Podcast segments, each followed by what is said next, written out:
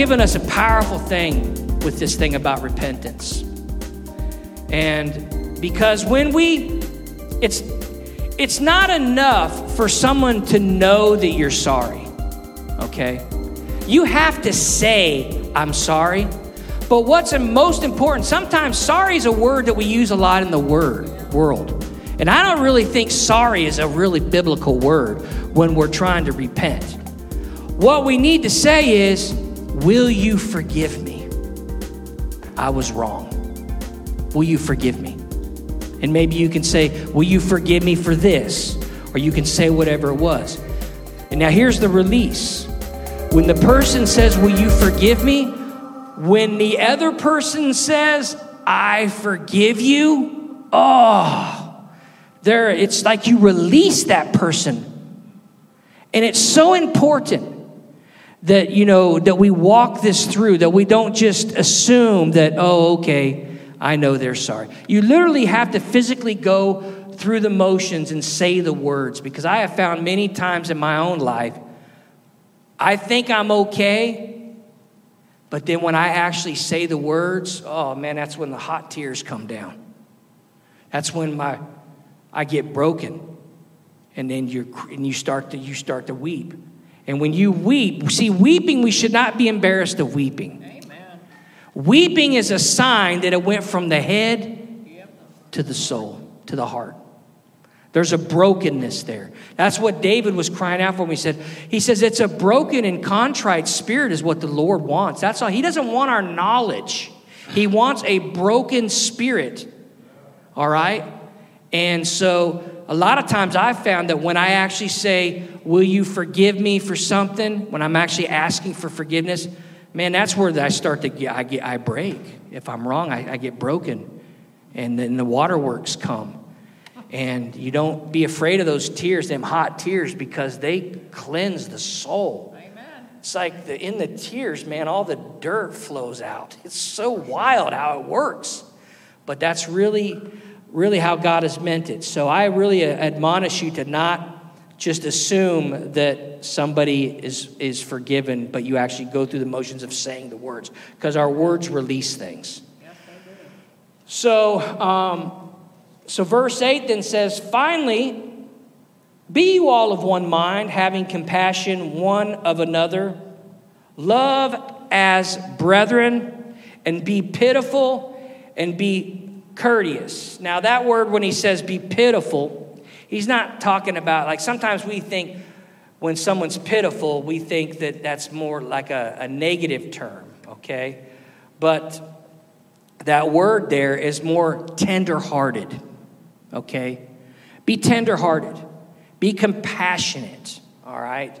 Um, you know, not to be cold. Sometimes I find myself when I'm getting off the interstate, I can be a little cold towards the people that are holding the cardboard signs. You know, and um, whether they are conning me or whether they can work or whatever, must guard my heart not to be cold hearted, but to be tender hearted towards some. It's a human being at the end of the day. No matter what, it's a human being. Amen. And so that's what he's talking about there. But more important, he is saying towards one another that we should be this way. We should have compassion for one another. We should love each other, agape love, unconditionally. We should be uh, tender hearted and we should be courteous. We should speak to each other with respect. Amen. You know, I've been saved for since 94, been in the church since 1994, been in this church since 2010. And I'll be honest with you, there's a lot of people that has that has been in this church or in this church and I've just been really irritated with certain things.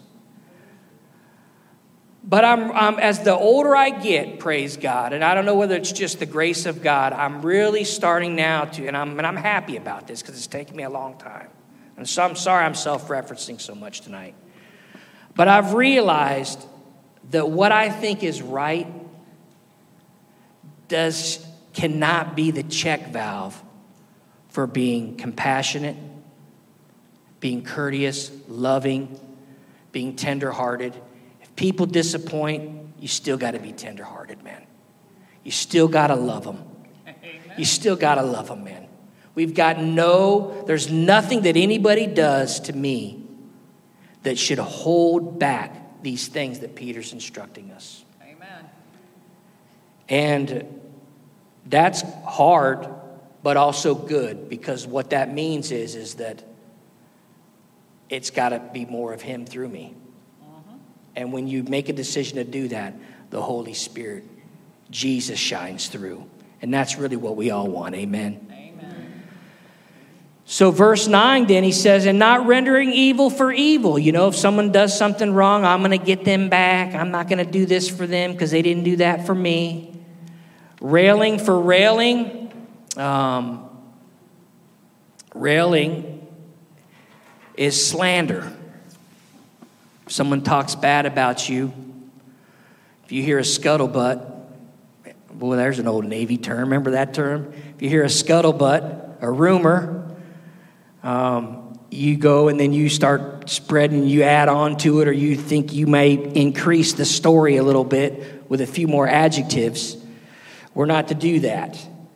Um, but on the contrary, bless. Bless. Bless. You know, you know people that have hurt you in church and they're going to another church. When you go by that church, you don't shake your fist. I hope that church just goes down the tubes. no, man, you just bless them as you go by. Amen. Bless them, Lord. I hope they grow a hundredfold. I hope they are prosper and they never go broke, and that hundreds and thousands come to Jesus through their ministry. Keep them, Lord. Protect them. We bless knowing that you thereunto are called, that you should inherit a blessing. Praise God. Amen? Amen. So we want a blessing, don't we? So why don't we bless? If we want blessing, therefore we should bless. Verse 10 For he that will love life and see good days, let him refrain his tongue from evil and his lips from guile or no deceit. You know, another word for guile, you ever heard that phrase? They talk out of both sides of their mouth. You know, or you know they're they're they're full of deceit or when they say something they're trying to set you up. You know what's funny? We are spiritual.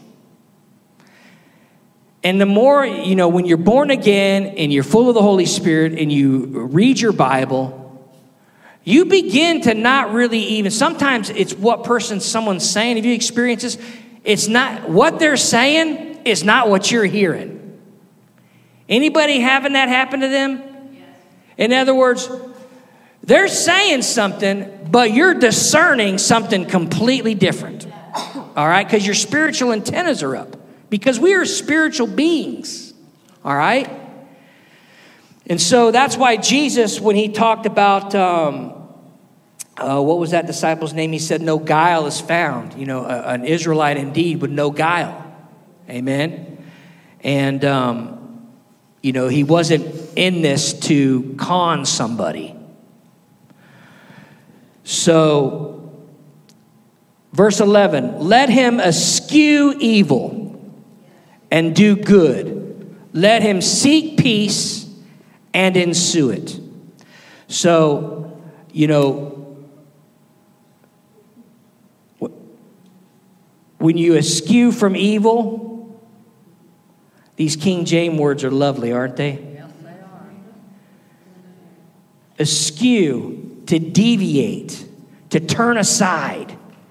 You see, you know, we were trained in high school, weren't we? Fight, fight. Where's everybody going to hear fight? They all run to the evil, don't they? We all run to see who's getting, who's fighting. You know, running. We have this habit in our fallen nature to run towards whatever's wrong. But here he's saying, walk away, go that way, you know? I wish people would eschew on the interstate when someone has a fender bender. Now, so he says, seek peace, all right? Be a peace seeker, but also be a peacemaker, all right? Seek peace, instigate peace. For the eyes of the Lord are over the righteous, and his ears are upon, open unto their prayers. But the face of the Lord is against them that do evil. Amen. Peter really is mentioning the word prayer here in this chapter a lot, you see. Our actions determine the size of the window of heaven that is opened unto us. But the face of the Lord, it's against them that do evil. And who is he that will harm you if you be followers of that which is good? Now, he's setting us up there with that question. Who is he that will harm you if you be followers of that which is good? Remember what Jesus said? Don't fear man who can destroy just the body, but fear the one that can destroy the body and the soul. Amen? That's God Almighty. Verse 14. But and if you suffer for righteousness' sake, happy are you. And be not afraid of their terror, and neither be troubled. All right? But sanctify the Lord God in your hearts. I love that. Sanctify the Lord God in your hearts. What's he mean by that? Well, 14 is telling us if you suffer for being a Christian, okay? Don't try to render evil for evil. Don't try to, you know, slander when they're slandering you. Don't try to get revenge. Don't let your heart, you know, grow cold. But when you suffer for being a Christian, do not be afraid of terror. And don't be troubled. And this is important because we've said this this entire study of First Peter. We're living in a day where the, I believe we're just on the cusp now where the church and, and, and those that really believe in the Lord Jesus Christ, believe what the scriptures say, I believe we're in a season where we're going to be coming under a lot more attack, a lot more scrutiny. You know? And when Jesus was slandered, what did he do? Like a lamb led to the slaughter, he opened not his mouth. Okay? We are to follow his example. In verse 15, this is what it says But sanctify the Lord God in your hearts. So when you're being accused, persecuted, what you, by sanctifying the Lord, what you're saying is, you're like, Jesus, you suffered, you took abuse, you took threats, you took persecution. And Lord, I'm taking this for you. Just like you took it for me, I'm taking this for you. And you separate yourself unto the Lord. That's what he means. Separate, sanctify the Lord God in your hearts. Make a, make a, make a personal covenant with the Lord. Instead of getting mad at the person that's treating you this way, just say, This is all for you, Lord. This is all for you. And be ready always to give an answer to every man that asks you a reason of the hope that is in you with meekness and fear. So, in other words, when people see that you're not retaliating, that is going to speak. They're going to be like, What's up with this guy? Why is he taking this abuse like this? And they're going to ask. And when they ask, then you be ready to say, let me tell you about a man named Jesus of Nazareth. When he was brought to his accusers, Pontius Pilate, and you can go on and share the, the gospel story there. with meekness, though, not cocky.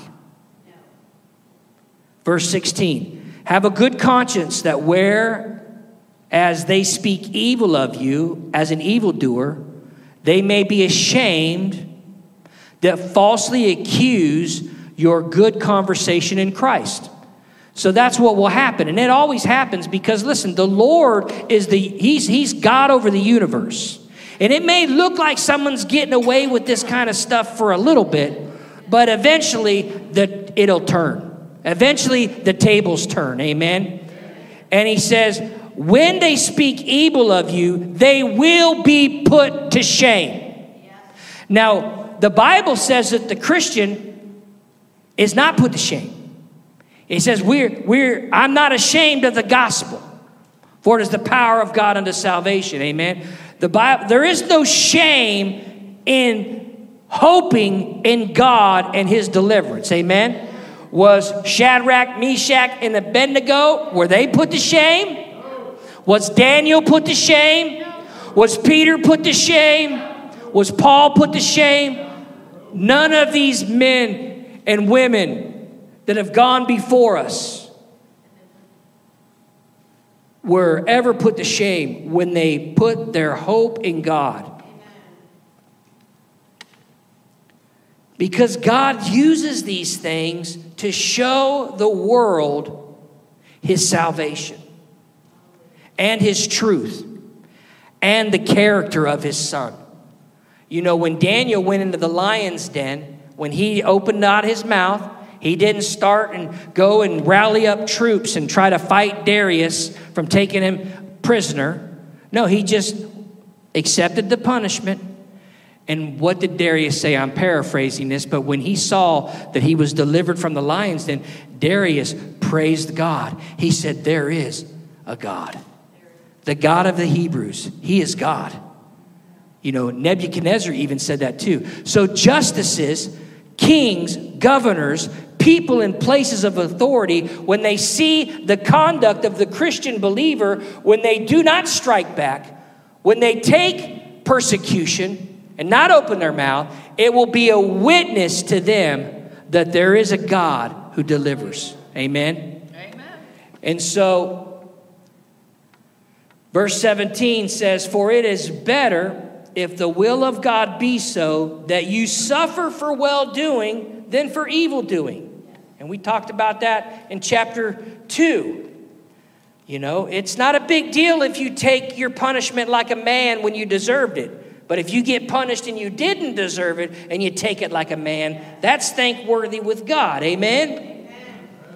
Praise the Lord. Now, verse 18 For Christ also hath once suffered for sins. Was it his sin?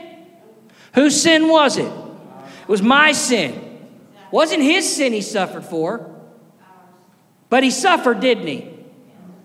Did he try to get out of it? Did he try to play the blame game? Did he try to justify? No. He suffered for my sin and still walked to Calvary. And therefore, if I suffer for another person's ignorance, I need to pick up my cross and I need to walk to Calvary. Amen? Amen. My reputation needs to die. Amen. The just for the unjust, that he might bring us to God, being put to death in the flesh, but quickened by the Spirit. By which also, we'll hold off on verse 19. And so the same way in this thing where we suffer and we feel like we're wronged, when you take, take your suffering, you'll feel the glory of the Lord. I remember in Tucson, Arizona, when I was really getting my life right with God.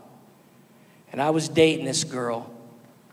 And um, I knew it wasn't going to work. She wasn't a Christian. And God was dealing with my heart, man. I was in a rough place, the backside of a desert. And when I, I just said, pull the car over, I said, you know something? I knew Jesus before I met you, and I'm going to continue to follow him long after you're gone. I said, I'm going to serve the Lord Jesus, and that's, that's what I have to do with my life. And boy, the onslaught of cussing and name calling and the abuse and all the verbal, you know, onslaught that I received after making a confession for Christ there. I was always afraid of that. Some of you may have known this from my testimony, but I was always afraid of that as a kid. But when all that was coming at me, all I could feel was the presence of God. I felt the presence of God so strong. I mean, it was like a force field. Anybody ever seen that movie, The Incredibles, where that where that girl's got that shield? I watch a lot of cartoons with my kids, um, but it was the glory was like this shield around me, man. You know, and the Bible and the Psalms calls them our buckler and our shield. Amen. And and His glory was like a shield and when those words were coming at me, they were not getting on the inside of me. I couldn't even feel those words. I couldn't even, couldn't even, nothing was happening. I was just feeling the glory of the Lord and loving it. Loving it. Was getting drunk in the spirit right there in the car, man. It was crazy. And so this is what happens when we really when we're willing to take things like that for Christ. The glory of the Lord, it will it will come down on you. And in a sense, you will feel that glory that was in the resurrection. That's why when Paul said, I cease to know nothing but Christ crucified, right? Why was he saying that? In other words, he was saying, I cease to know nothing but Christ crucified because I want to be crucified. I want to have lived the crucified life. Why? Because if I live the crucified life, then what happens? Then I live the resurrected life of Christ in me, in his power and the hope of glory. That's why he ceased to know nothing. When he says, I cease to know nothing but Christ crucified, in other words, he don't want anything to do with Paul. I don't want anything of Jeremy Moore.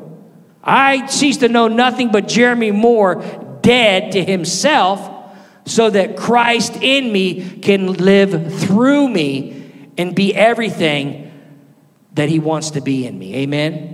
And so that's why it's not just the crucifixion, it's also the resurrection. So, verse 19 then. So he's talking about when Jesus rose, when he, when he died here, before he rose, by which also, let's start at verse 18 again so we can get the flow of this. For Christ also hath once suffered for sins, the just for the unjust, that he might bring us to God, being put to death in the flesh, but quickened by the Spirit. By which also he went and preached unto the spirits in prison, which sometime were disobedient when once the long suffering of God waited in the days of Noah while the ark was a preparing, wherein few, that is, eight souls, were saved by water.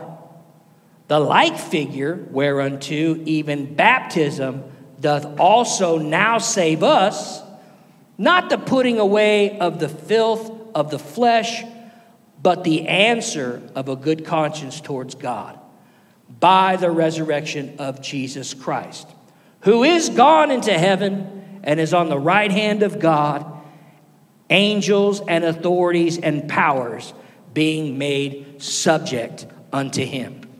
All right. Peter gets into some wild stuff here. All right? And this kind of sets up Second Peter as well. But we've got some things we need to kind of look into here. Now, I will say there's some controversy in this. All right? But I'll tell you, from my point of view, from my background, and I'm, I'm, a, I'm a kind of a dispensationalist guy. I'm a Finis Dake, Scofield, Tim LaHaye, you know, that's kind of my bread and butter. That's kind of the vein that I am in. Some people may not be in that vein. Those of you that are teachers or that you studied the Word of God a lot, you may know what I'm talking about. And most of those guys feel that in Genesis 6, when it says that the sons of God came down and went unto the daughters of men, that that was not godly men being with ungodly women, but that was actual angels that left their first estate. In other words, they left their original thing of who they were. Okay? And a lot of people, and this whole thing about Greek mythology and the, the, all the different things, if you've studied that in school, a lot of these offshoots come from the, the offspring that came from this union, all right? So that's what we're going to talk about a little bit for a few minutes here. And I can already see people's eyes going cross eyed out there. So bear with me here for a little bit because you know how I am. If it's in the text, I like to take a look at it. I'm not going to avoid the hard subjects, even if, and this is a subject, I'll be honest with you, I'll read one commentary, I'll think, that's it right there. T's got it. A couple days later, I'll read another one, I'll be like, that's, he's got it right there. Because, you know, but you've just got to, you've got to read the scriptures, all right? And the scriptures are pretty clear if we have the patience to go through them. So, what time is it now? Quarter after. So, first of all, let's let's talk about the verse for a minute. He says here in verse 19, by which also he went and preached unto the spirits in prison now we know in Ephesians 4 it says that he went and he took captivity captive. All right? Now you've heard me preach before. The underworld, first we got to start there because that's what we're dealing with here, okay? We're dealing with the underworld. Now the underworld, according to the scriptures, has the following compartments. There's a word called Tartarus, all right, or prison. There's a word called Hades. There's a word called abysso or bottomless pit, and there's a word called Gehenna or the lake of fire. Those are the four compartments, if you like, in the underworld.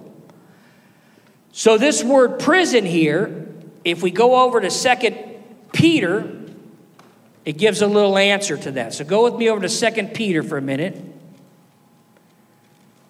Um,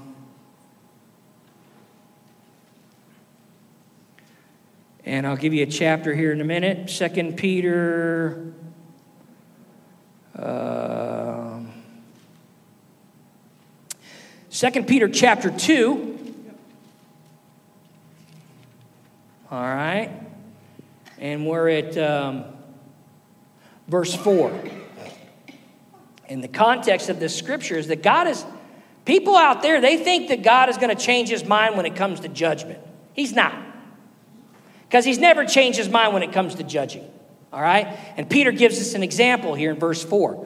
For if God spared not the angels that sinned, all right, but cast them down to hell and delivered them into chains of darkness to be reserved unto judgment, and spared not the old world, but saved Noah, the eighth person, a preacher of righteousness, bringing in the flood upon the world of the ungodly and if turning the cities of Sodom and Gomorrah into ashes, condemned them with an overthrow, making them an example unto those that after should live ungodly.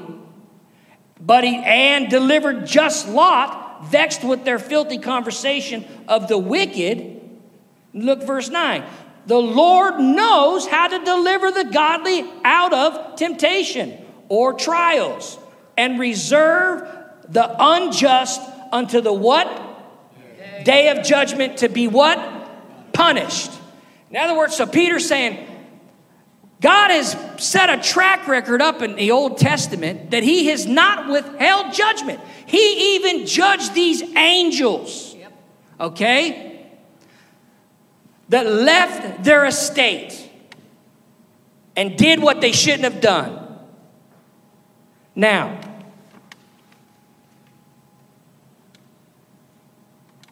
That's what he's talking about in verse 4. Now look where he says, where see where it says, but cast them down to hell. Okay? There's a few, hell is translated at least four ways in the New Testament, but this word hell there is not Hades, it's not the lake of fire. This word hell is Tartarus. Okay? And Tartarus is a prison, and I'm not making this stuff up, it's just in the Bible. The Holy Spirit saw fit to have these guys write this stuff, okay? So there is somewhere down in the underworld a, a, a, a, jail, a prison, where when these spirits acted up, God said, You're not going to roam the earth. You're not going to continue to act the way you're acting and mess up humanity because Satan had a strategy to pervert the line of the Messiah. You're not going to do this anymore. And he took them and he locked them away in there. That's what he did. He locked them in this place called Tartarus. Why the Holy Spirit saw it fit for us to know that? I just know that he did, and it's there. There's one more place that this section is, is in Jude. Jude is only one chapter long. In verse 6, go there with me real fast. Jude, verse 6. That's that one page before Revelation that I keep passing over. All right, say amen when you're there. Is everybody okay with this? It's getting kind of quiet out there. Thank you. All right, now look here. When you hear me said, kept not their first estate, you'll see the context of why I keep saying that. Let's start at verse 5. I will therefore put you in remembrance, though you once knew this, how that the Lord, having saved the people out of the land of Egypt, afterward destroyed them that believe not. All right, there was a whole group of people that left Egypt that when they turned on Moses, when they started rebelling, God opened up a pit and they were swallowed up. Yep. Yep. And also, I'd like you to put in remembrance verse 6 and the angels which kept not their first estate, but left their own habitation. Now, that word habitation there is that word that when he's, the Bible refers to our body being the tabernacle, all right, or the habitation of the Holy Spirit. It's talking about their, their state or their body. Left their own habitation, and he hath reserved in everlasting chains under the darkness unto the judgment of that great day. All right? So, once again, it's the third place that this is being, being mentioned. There's a place somewhere in the underworld called Tartarus where there's these group of angels that have left their first estate that are sitting there reserved unto judgment. So then you got to ask yourself, what are these angels? Where did they come from? Where was it first mentioned? So then you go over to Genesis chapter 6.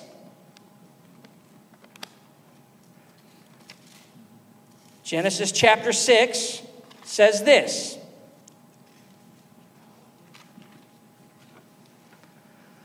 Um, verse 4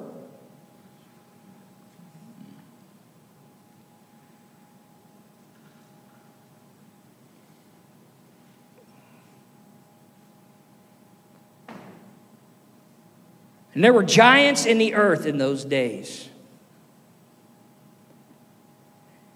And also after that, when the sons of God came in unto the daughters of men, and they bare children to them, the same became mighty men which were of old, and men of renown.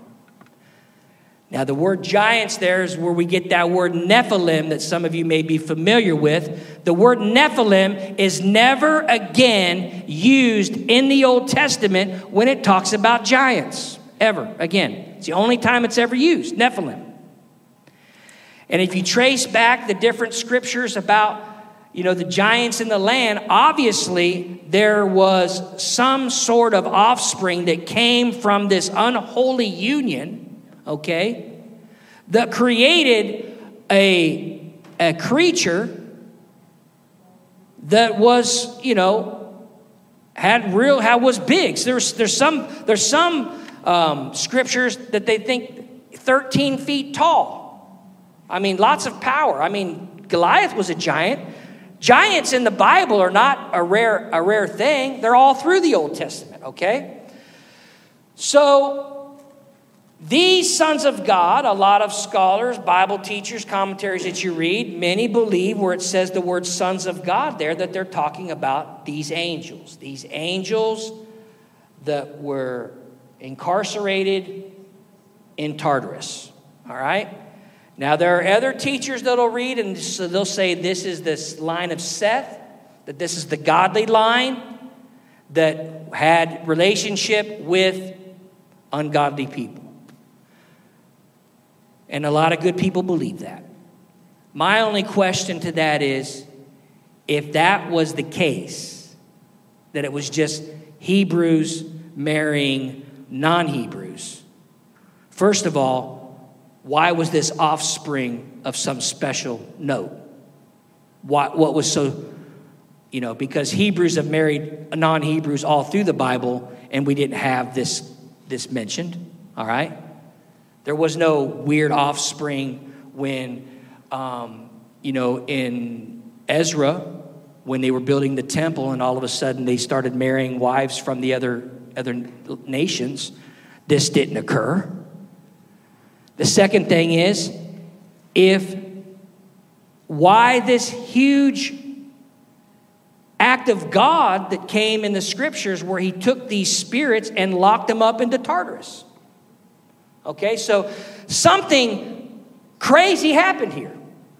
I mean, that's just the reality. Something more than just man with man happened, if you want my opinion on it. All right? So, I'm putting it out there because it's in Peter and we're talking about it. You can, there's lots of resource there. You can study it out yourself. But there was obviously some things that happened here and you can study, you can go on YouTube, you can be on this for days as they talk about all this kind of stuff. But it is interesting that some of the traits that we see when people talk about mythology and some of the things that, you know, these different, you know, people had, you know, it could be that they were just exaggerated stories from a time, you know, before the flood. All right. So, Anyway, so there you go. That's, that's some, some homework for you. I won't take up a Wednesday night Bible study too much longer on that, other than I'm just giving you the references and you can do the studying on your own. Um, I will, though, for I will refer you to Dake's study Bible. Um, 10 proofs that these spirits are angels. They sinned in the days of Noah. If these were human souls, it would not specify only those who sinned in the days of Noah. Human beings are never called spirits. Where human spirits are referred to, it is always qualified and clarified by speaking to them as the spirits of men, spirits of all flesh, or spirits of the prophets. People have spirits, but they are not, they have spirits, but they are not spirits. Where the word spirits is used without such qualifications, it refers to spirit beings. There's a special prison for angels that sinned before the flood, according to 2 Peter and Jude. The Greek word for preached that we read in 1 Peter 3:19 is the word kerusso, and it means to proclaim or a public crier that announces something. But it is not the word where we get the word evangelize from. It's a different word. So when he says, you know, so when it said that Jesus went to this place and he preached, it's not saying he went and he preached the gospel. I feel that what he did is he went there and declared, I'm Jesus, okay, and I'm judging you. He's, the, he's pronouncing the judgment to come that it, Jude was talking about, all right? And if you read the book of Revelation, you'll see where all these things all end up in the lake of fire, which is Gehenna. All right? So it's it, it's not to be confused because many people confuse it with where Jesus went down to Hades. All right? Remember we talked about before, Hades now is that place that has two compartments. Abraham's bosom, the good side, and the the the the, the place that we saw I can't remember what's the word I'm looking for, the, the bad side, all right? You know, that's the place where, you know, he said, if I could just go over to the other side, we, we've talked about that before. All right, you got Abraham's bosom and you've got Hades or hell. All right, this compartment, as we know, we've preached before, is empty. According to Ephesians 4, when Jesus went down, he took captivity captive. Abraham was there. That's why it was called Abraham's bosom. They were all waiting for Jesus. They were all believing that the Messiah would come. They were there waiting. Jesus did come. The Messiah came, and he's like, Here I am. You've been waiting for me. Let's go. So he took them all to heaven with him, and he left all the unbelieving dead on the other side. That compartment is still there today. All right? So there's no special prison for human beings who sinned in Noah's day, and another prison for all other human beings who have sinned. All go to Hades until the judgment. Christ made no announcement to human souls in hell that we know about. He did liberate the righteous souls, taking them to heaven with him when he ascended on high, according to Ephesians 4. All right? Christ himself, not Enoch, Noah, or some other man, went to preach to these spirits. This could only be while he went the same time to Hades and do what he did in Ephesians 4. Whoever the spirits are, they were in prison when Christ preached to them. And all of these facts indicate that they were angels and not men. All right? So that's just a little bit of information for you because, you know, there's some hard sayings in the Bible. You may not necessarily know where to go to refer them, and I give them to you. Some people like me really get into this kind of stuff. Other people just say, move along, please. All right? So, there you go. I'm going to finish. I did finish reading the chapter, but we'll touch base on the last few verses next week. Praise God. Love you. Thank you, Pastor.